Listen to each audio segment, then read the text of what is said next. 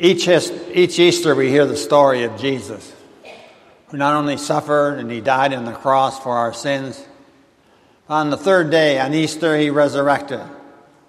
This is a story that tells you you can't keep a good man down. I read recently of a mother of a small child who said, My kids are like camels. They can play all day in the blazing sun and never think of water. But at bedtime, as soon as their heads, some of you understand, as soon as their heads hit the pillow, suddenly they discover there's an unquenchable thirst. A father shared his nighttime routine with his three year old. It's a story, then a prayer, and then hugs. Just as he turned off the light, came the request I want a gink. The father, knowing that gink meant drink of water, stood his ground. He was firm. You just had a drink when you brushed your teeth. Now it's time to go to sleep. The firmness, the firmness that he put into it, now there was silence and there was peace. Dad started to sort through some of the mail. And suddenly, I want a gink came in the darkness. Gink was losing some of his cuteness. No water. Go to sleep. Quietness reigned for about 60 seconds. Dad, I want a gink. Be quiet. I want a gink. Now, Dad was beginning to feel how Moses felt in the wilderness with a million Jews all crying, We want a gink. So Dad yelled down the hall, If you make one more sound, I'm coming down there to spank you. I'm not kidding. I'll go to sleep. It was quiet as a tomb. One could hear a pin drop. In fact, it was so quiet that he couldn't concentrate on the mail. Then came a small voice of a child who smelled victory. He said, Daddy, when you come down here to spank me, could you bring me a gink of water? you can't keep a good man down. At age 22, he failed in business. At the age of 23, he ran for legislature and he was defeated. At the age of 24, he again failed in business. At the age of 25, he was elected to the legislature. At the age of 26, his sweetheart died. At the age of 27, he had a nervous breakdown. At the age of 29, he was defeated for the Speaker of the House. At the age of 34, he was defeated for Congress. At the age of 37, he was elected to Congress. At the age of 39, he was defeated for Congress.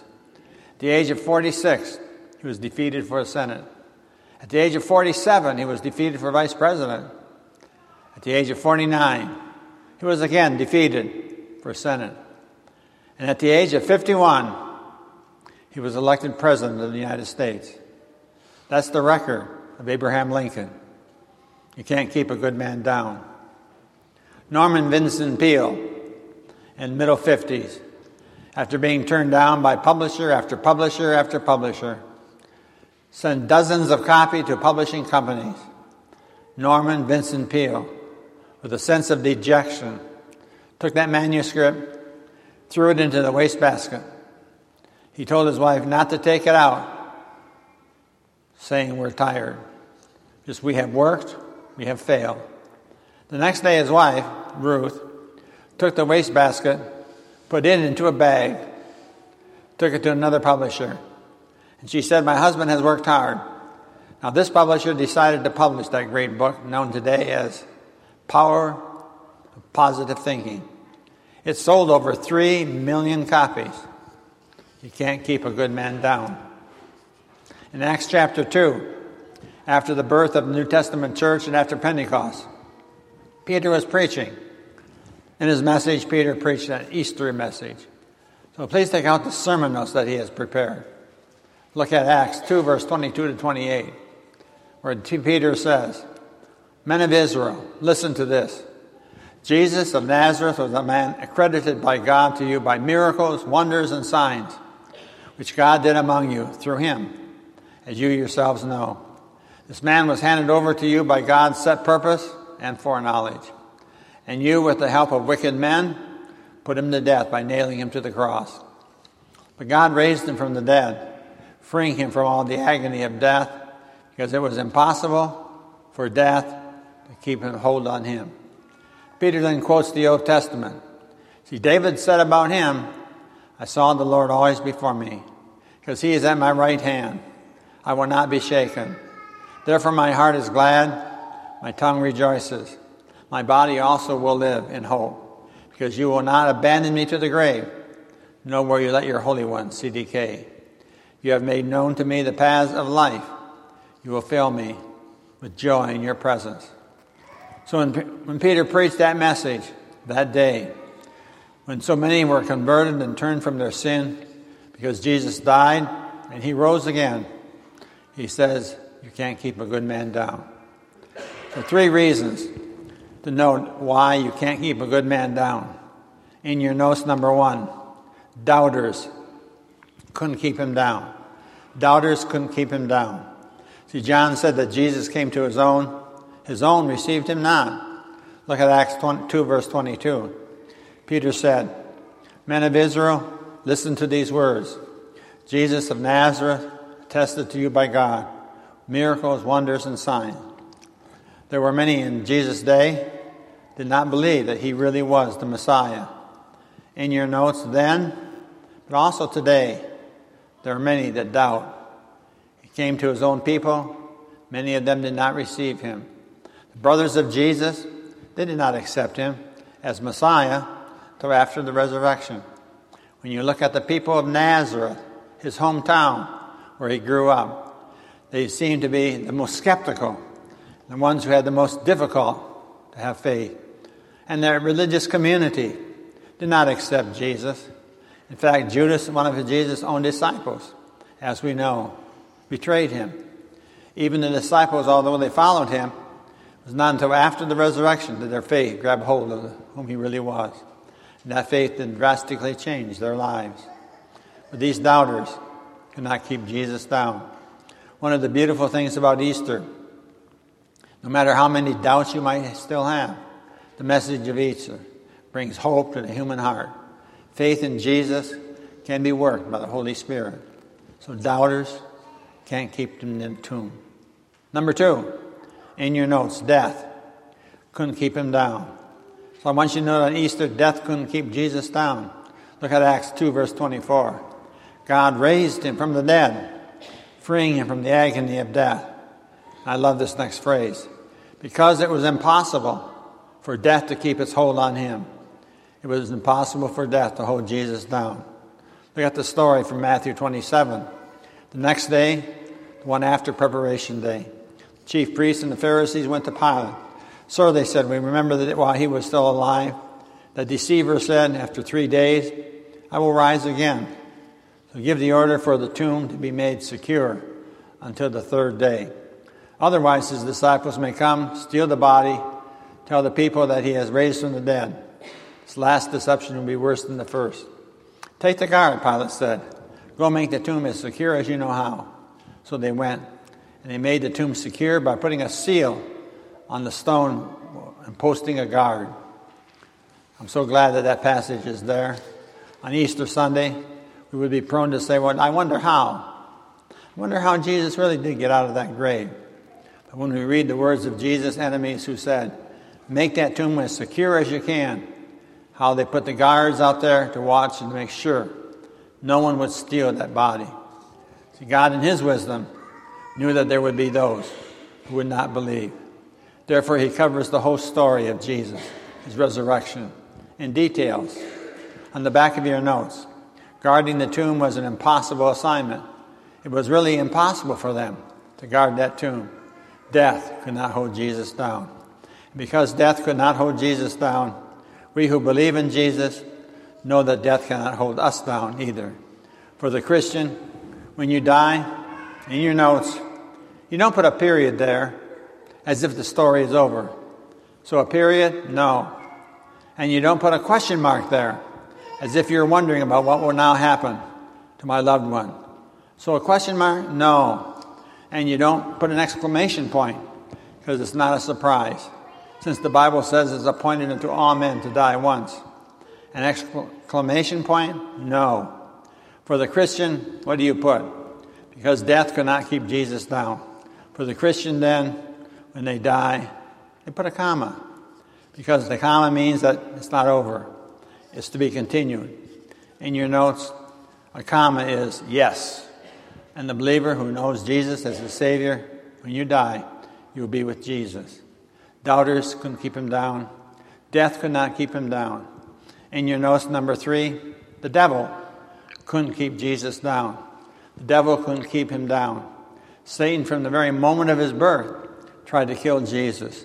The story of how Herod killed all the male babies, two years and younger after the birth of Jesus, trying to kill the Messiah. And you know the story of the temptation account, how the devil tried to keep Jesus from fulfilling his mission every step of the way, even at his death on Calvary. The devil rejoiced, thinking that the Messiah the Messiah had actually been killed. But on the third day, Jesus took the keys of life and death. He unlocked the door to eternal life. So look at Acts 2 again. Peter says, My body will rest in hope, because you will not abandon me to the realm of the dead, to Hades. You will not let your Holy One see decay. So Jesus proclaims his victory over the devil. Whereas before the resurrection, in your notes, you couldn't keep the disciples up. You couldn't keep them up. But after the resurrection, you couldn't keep the disciples down. You couldn't shut them down. They began to understand. So before the resurrection, they were afraid. After the resurrection, they had courage. Before the resurrection, they had a questioning mind. After the resurrection, they had a confident mind. Before the resurrection, they were seeking directions. After the resurrection, they were giving direction. That's because Jesus rose from the grave. When doubters couldn't keep him down, Death could not keep Jesus down. The devil couldn't keep Jesus down. Nothing was impossible. So, in conclusion, in your notes, look at 1 Corinthians 15, where Paul says, Where, O death, is your victory? Where, O grave, is your sting? Thanks be to God who gives us the victory to our Lord Jesus Christ. So, Paul understood. He understood that when Jesus arose, he took power over death, the devil, and the grave. Therefore, number one, Easter gives us a new attitude towards life. Easter says to you and me, no matter what the problem you might have right now, God is able to fix that problem. He's able to meet that need. Easter gives us hope. Think for a moment today. What's the biggest problem you have in your life right now? A family problem? A physical problem? Spiritual problem? Maybe it's a financial problem. As you think about the biggest problem in your life, the good news that Easter tells us there is hope. God is able to meet that need. God is able to help you. In your notes number two, Easter gives us a new attitude towards death. Easter is a different attitude towards life, but also Easter gives a new attitude towards death itself. So we look at death in a different, different perspective. Recently, I read it with some children. They were talking about death. Gilda, she's eight years old, said, When you die, they put you in a box and bury you in the ground because you don't look too good. Stephanie, age nine, said, Doctors help you so you won't die until you pay your bills. Marcia, age nine, said, When you die, you don't have to do homework in heaven unless your teacher is there. Raymond, he says, a good, te- a good doctor, good doctor can help you so you won't die.